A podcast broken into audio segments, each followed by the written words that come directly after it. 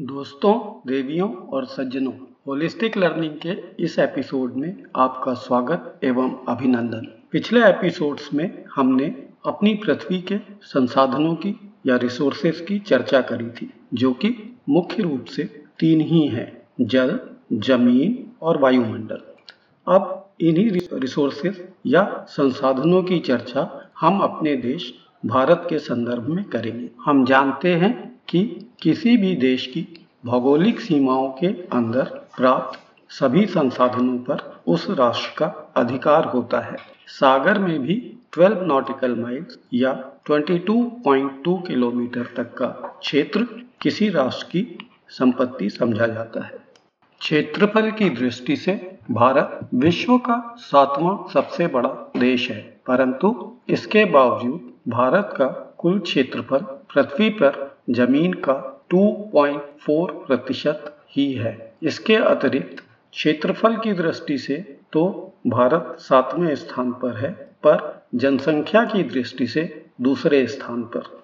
जनसंख्या की दृष्टि से देखें तो भारत में विश्व की लगभग 18.5 प्रतिशत जनसंख्या रहती है। सबसे पहले बात करते हैं ज़मीन की और इससे प्राप्त होने वाले संसाधनों की। ज़मीन को मुख्य रूप से दो तरीके से वर्गीकृत किया जाता है। एक तो भौगोलिक संरचनाओं के आधार पर, यानी कि पर्वत, मैदानी भाग तथा पठारी भाग। भारत का लगभग 30 प्रतिशत हिस्सा पर्वतीय है, लगभग 43 परसेंट हिस्सा मैदानी या प्लेन्स है और 27 परसेंट हिस्सा पठारी भाग है। इसके अतिरिक्त ज़मीन का वर्गीकरण उसके उपयोग के आधार पर भी किया जाता है। ज़मीन का उपयोग प्राकृतिक एवं मानवीय कारणों पर निर्भर करता है। प्राकृतिक कारण जैसे कि उस स्थान की भौगोलिक संरचना, जलवायु और मिट्टी का प्रकार है। मानवीय कारणों में किसी स्थान की जनसंख्या, तकनीकी क्षमता और उस स्थान की संस्कृति एवं परंपराओं पर निर्भर करता है। उपयोग के आधार पर ज़मीन को चार प्रकार से वर्गीकृत किया जाता है। प्रथम है कृषि योग्य भूमि, दूसरा जंगल की भूमि, तीसरा चरागाह इत्यादि की भूमि और चौथा वेस्टलैंड डिजर्ट्स औद्योगिक ज़मीन, सड़कें और भवनों आदि का निर्माण इसी वेस्टलैंड की कैटेगरी में आता है। भारत में लगभग 54 परसेंट ज़मीन कृषि योग्य है। 22.5 परसेंट भूमि पर जंगल है और 3.45 परसेंट भूमि चरागाह के रूप में इस्तेमाल करी जाती है। शेष भूमि वेस्टलैंड की कैटेगरी में आती है। उन्नीस सौ बावन की राष्ट्रीय फॉरेस्ट पॉलिसी में जंगल की भूमि को 33 प्रतिशत तक बढ़ाने का लक्ष्य रखा गया था, परंतु यह लक्ष्य अभी तक प्राप्त नहीं हो सका है। इसका मुख्य कारण जनसंख्या का दबाव, जिसकी वजह से औद्योगिकरण और इंफ्रास्ट्रक्चर डेवलपमेंट के लिए काफ़ी अधिक भूमि की आवश्यकता होती है, जो कि फॉरेस्ट को क्लियर करके ही उपलब्ध होती है। इसके बावजूद भारत अपनी जंगल या फॉरेस्ट कवर को चार प्रतिशत बढ़ाने में सफल रहा है। ज़मीन से ही संबंधित दूसरा संसाधन है मिट्टी। भारत में क्योंकि करीब करीब हर प्रकार की भौगोलिक संरचनाएँ, जलवायु इत्यादि पाई जाती है, इसीलिए भारत में विविध प्रकार की मिट्टी या सॉइल भी पाई जाती है। यह बात ध्यान देने योग्य है कि एक इंच मिट्टी की परत बनने में लाखों वर्ष का समय लगता है। भारत में प्रमुख रूप से पाई जाने वाली मिट्टी या सॉइल्स इस प्रकार हैं। एल्यूवियल सॉइल, ब्लैक सॉइल या ब्लैक कॉटन सॉइल, लाल या पीली मिट्टी लेटराइट सॉइल, मरुस्थलीय मिट्टी या एरिड सॉइल तथा फॉरेस्ट सॉइल्स या जंगलों में पाई जाने वाली मिट्टी। पर्वतीय क्षेत्रों से बहते हुए नदियाँ अपने साथ काफ़ी मिट्टी साथ लेकर आती हैं, जो कि मैदानी क्षेत्रों में डिपॉजिट हो जाती है, क्योंकि नदियों का बहाव मैदानी क्षेत्रों में धीमा हो जाता। उत्तर भारत के मैदान इसी प्रकार एलिवियल सॉइल या मिट्टी से बने हैं। इसके अतिरिक्त सभी नदियों के कछारी या डेल्टा क्षेत्र भी इसी प्रकार की मिट्टी से निर्मित होते हैं। यह मिट्टी कृषि कार्य के लिए सर्वाधिक उपयुक्त होती है। काली मिट्टी या ब्लैक कॉटन सॉइल, यह मिट्टी मुख्य रूप से दक्षिणी प्रायद्वीप के उत्तर पश्चिमी भागों, महाराष्ट्र, सौराष्ट्र, मालवा, मध्य प्रदेश तथा छत्तीसगढ़ में पाई जाती है। इस मिट्टी में नमी बनाए रखने की क्षमता अधिक होती है तथा कपास या कॉटन की खेती के लिए यह उपयुक्त है। रेड या येलो मिट्टी या सॉइल दक्षिण प्रायद्वीप के पूर्वी और दक्षिणी भागों में मुख्य रूप से पाई जाती इसका लाल या पीला रंग इसमें उपस्थित लौह अयस्क की वजह से होता है। यह मिट्टी आमतौर पर जहाँ वर्षा की मात्रा कुछ कम होती है, उन स्थानों में पाई जाती इसके विपरीत दक्षिणी प्रायद्वीप के जिन स्थानों में अधिक वर्षा होती है तथा सूखा और मानसून का मौसम अधिक तीव्रता के साथ आता और जाता है, वहाँ लेटराइट सॉइल्स पाई जाती। इन मिट्टियों में खेती के लिए उपयुक्त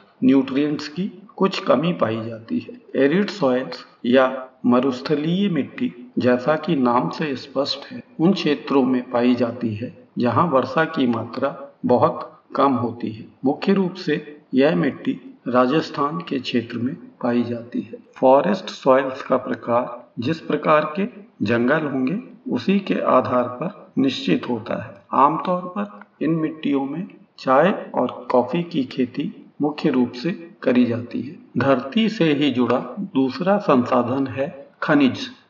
खनिजों को दो प्रकार से वर्गीकृत किया जाता है। एक, धातुओं से संबंधित खनिज या मिनरल्स और दूसरे, ऊर्जा से संबंधित खनिज, यानी कि पेट्रोलियम नेचुरल गैस इत्यादि। आमतौर पर धातुओं से संबंधित खनिज इग्नियस या मेटामॉर्फिक रॉक्स में पाए जाते हैं। ये दोनों रॉक्स ज्वालामुखियों के विस्फोट से पृथ्वी पर फैले मैग्मा या लावा से निर्मित होती हैं और इन्हीं से पठारी क्षेत्रों का निर्माण होता है। यही कारण है कि भारत के अधिकांश धातु खनिज दक्षिण के पठारी क्षेत्रों में पाए जाते हैं। दोस्तों, यदि आप भारत के खनिज मैप पर एक बार नज़र डालेंगे तो यह बात आपको भली प्रकार से समझ आ जाएगी। यूँ तो सभी चट्टानों में खनिज पाए जाते हैं, परंतु जिन चट्टानों से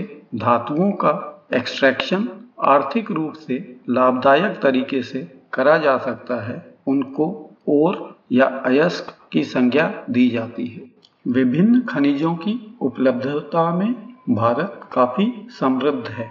भारत विश्व का सबसे अधिक माइका उत्पादन वाला देश है लौह अयस्क में भी भारत का स्थान विश्व में चौथा है। चित्र में भारत सातवें स्थान में है और एल्युमिनियम में भारत का स्थान विश्व में आठवां है। इसके अतिरिक्त हीरा और चूना पत्थर भी भारत में बहुतायत से पाया जाता है। सोने की खदान भी कोलार गोल्ड फ़ील्ड के नाम से कर्नाटक में थी, जो कि पिछले काफ़ी समय से बंद करी जा चुकी है। ऊर्जा से संबंधित मिनरल्स हैं कोयला मिनरल ऑयल या पेट्रोलियम तथा नेचुरल गैस कोयले के उत्पादन में भारत का स्थान विश्व में दूसरा है। भारत में पेट्रोलियम या मिनरल ऑयल के अनुमानित भंडार लगभग 860 मिलियन मीटर क्यूब है। अधिकांश भाग इसका बॉम्बे हाई में अनुमान किया गया है। इसके अतिरिक्त यह कृष्णा गोदावरी के बेसिन,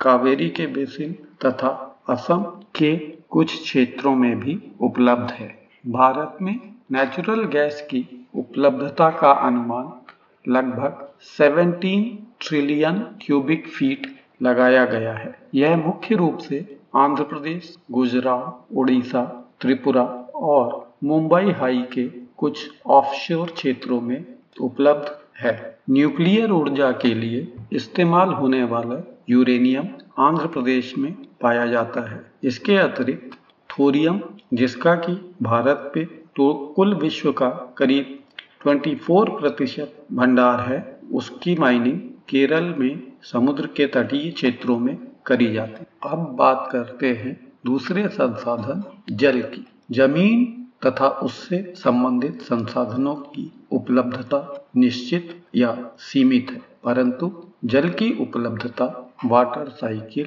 या जल चक्र की वजह से हर वर्ष रिन्यू होती रहती है। अतः जल को रिन्यूएबल सोर्स कहा जाता है। भारत में पीने योग्य जल या फ्रेश वाटर की उपलब्धता कुल विश्व की चार प्रतिशत ही है। परंतु जैसा कि पहले बताया जा चुका है कि भारत में जनसंख्या की दृष्टि से कुल विश्व का 18 प्रतिशत हिस्सा है। अतः ज़मीन की तरह ही इस संसाधन पर भी विशेष ध्यान देने की आवश्यकता है। भारत में स्वच्छ जल की लगभग 4000 बिलियन क्यूबिक मीटर मात्रा वर्षा जल के रूप में उपलब्ध है। परंतु भौगोलिक दृष्टि से इस उपलब्धता में काफ़ी विषमताएँ हैं। इसके अतिरिक्त भूगर्भीय जल या ग्राउंड वाटर जो कि वर्षा के जल का ही एक हिस्सा होता है, उसकी भी जल की आवश्यकता को पूरा करने में बहुत महत्वपूर्ण योगदान है। भूगर्भीय जल के अत्यधिक दोहन के कारण देश के अधिकांश हिस्सों में भूगर्भीय जल के गिरते हुए स्तर की समस्या का सामना करना पड़ रहा है। तह पर उपलब्ध स्वच्छ जल का मुख्य स्रोत नदियाँ हैं। भारत की नदियों को मुख्य रूप से दो हिस्सों में बांटा जा सकता है। एक हिमालयन नदियाँ, जो कि हिमालय से शुरू होती हैं, और दूसरी प्रायद्वीपीय नदियाँ, जो कि मुख्य रूप से भारत के दक्षिणी भाग में बहती हैं। मुख्य नदियों और उनकी सहायक नदियों को मिलाकर नदियों के तंत्र को ड्रेनेज सिस्टम कहा जाता है। हिमालयन नदियाँ आमतौर पर स्नोफेड हिम पोषित हैं, जिसके कारण इनमें 12 महीने पानी की उपलब्धता बनी रहती है। प्रायद्वीपीय नदियाँ आमतौर पर वर्षा के द्वारा पोषित होती हैं तथा नॉन मानसून के समय में इनकी जल उपलब्धता बहुत कम हो जाती है। हिमालयन नदियों में मुख्य रूप से सिंधु नदी और उसकी सहायक नदियाँ तथा गंगा नदी और इसकी सहायक नदियाँ तथा तीसरी ब्रह्मपुत्र और उसकी सहायक नदियाँ। यह तीन मुख्य नदी नेटवर्क हैं। यह तीनों मुख्य नदियाँ कैलाश पर्वत और मानसरोवर के आसपास के क्षेत्र से निकलती हैं। सिंधु नदी और उसकी सहायक नदियाँ मुख्य तौर पे दक्षिण पश्चिम दिशा या पश्चिम दिशा में चलती हैं तथा भारत से होते हुए पाकिस्तान में प्रवेश करती हैं।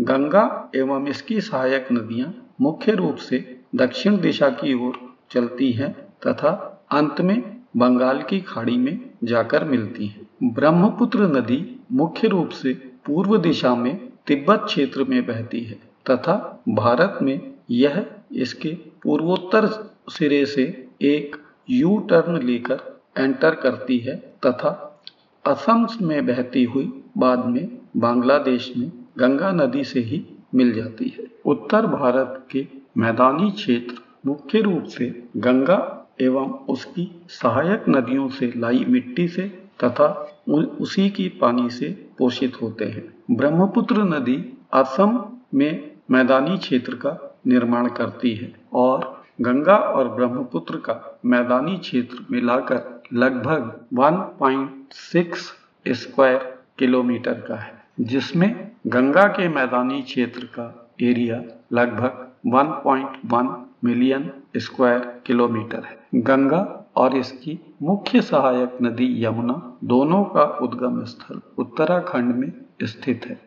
घाघरा, गंडक और कोसी नदियाँ, जो कि गंगा की सहायक नदियाँ हैं, नेपाल के हिमालय से निकलती हैं और भारत में गंगा में मिल जाती हैं। इनके अतिरिक्त प्रायद्वीपीय क्षेत्र या विंध्य पर्वत श्रृंखला से आने वाली कुछ छोटी नदियाँ भी गंगा में मिलती हैं, जो कि मुख्य रूप से चंबल, बेतवा और सोन है। सिंधु नदी या इंडस रिवर की मुख्य सहायक नदियाँ हैं सतलज, ब्यास, रावी, चनाब और झेलम।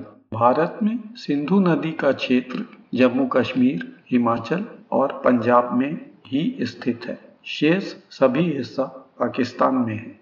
प्रायद्वीपीय नदियों का उद्गम स्थल मुख्य रूप से वेस्टर्न घाट्स है, जो कि उत्तर से दक्षिण दिशा की ओर फैले हुए हैं। इनमें सिर्फ़ दो मुख्य नदियाँ हैं, जो कि पश्चिम दिशा की ओर बहती हैं। शेष सभी नदियाँ पूर्व की ओर बहते हुए बे ऑफ़ बंगाल में मिल, नर्मदा और तापी पश्चिम दिशा में बहते हुए अरब सागर में मिलती। तापी नदी सतपुड़ा पर्वत श्रृंखला में बैतूल डिस्ट्रिक्ट मध्य प्रदेश से शुरू होती है तथा गुजरात और महाराष्ट्र में बहते हुए अरब सागर में मिल जाती है। नर्मदा नदी मध्य प्रदेश के अमरकंटक नामक स्थान से शुरू होती है तथा मध्य प्रदेश और गुजरात से बहते हुए अरब सागर में मिलती है। गोदावरी नदी प्रायद्वीपीय नदियों में सबसे अधिक बड़ी है।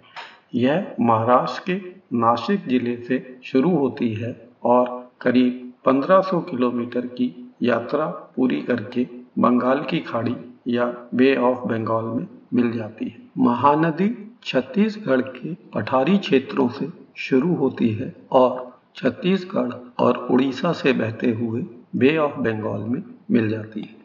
कृष्णा नदी महाबलेश्वर के निकट से शुरू होती है और महाराष्ट्र, कर्नाटक और आंध्र प्रदेश से बहते हुए बे ऑफ़ बंगाल में मिलती है। इसकी लंबाई करीब 1400 किलोमीटर है।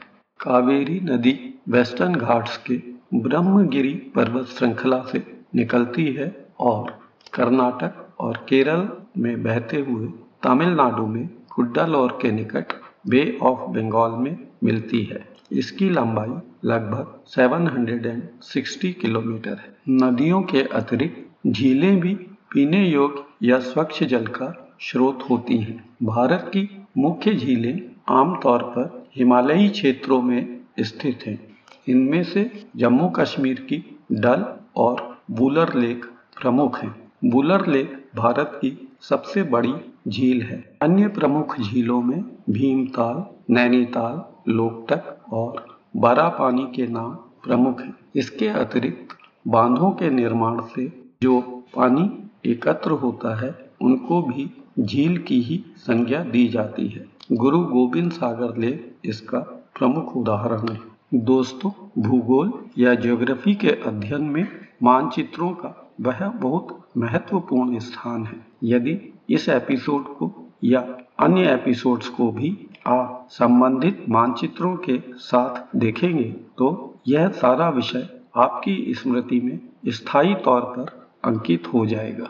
प्राकृतिक संसाधनों के अतिरिक्त आज के विश्व में मानव संसाधन की महत्व बहुत ज़्यादा बढ़ गया है, क्योंकि यह मनुष्य ही है जो प्रकृति में उपलब्ध संसाधनों का बेहतर से बेहतर इस्तेमाल कर सकता है। अंत में मैं एक बार फिर यह दोहराना चाहूँगा कि भारत में उपलब्ध संसाधनों की सीमित उपलब्धता तथा अत्यधिक जनसंख्या को ध्यान में रखते हुए न केवल संसाधनों का उचित उपयोग, परंतु जनसंख्या नियंत्रण भी एक मुख्य विचारणीय प्रश्न होना चाहिए। अगले एपिसोड में फिर मिलेंगे।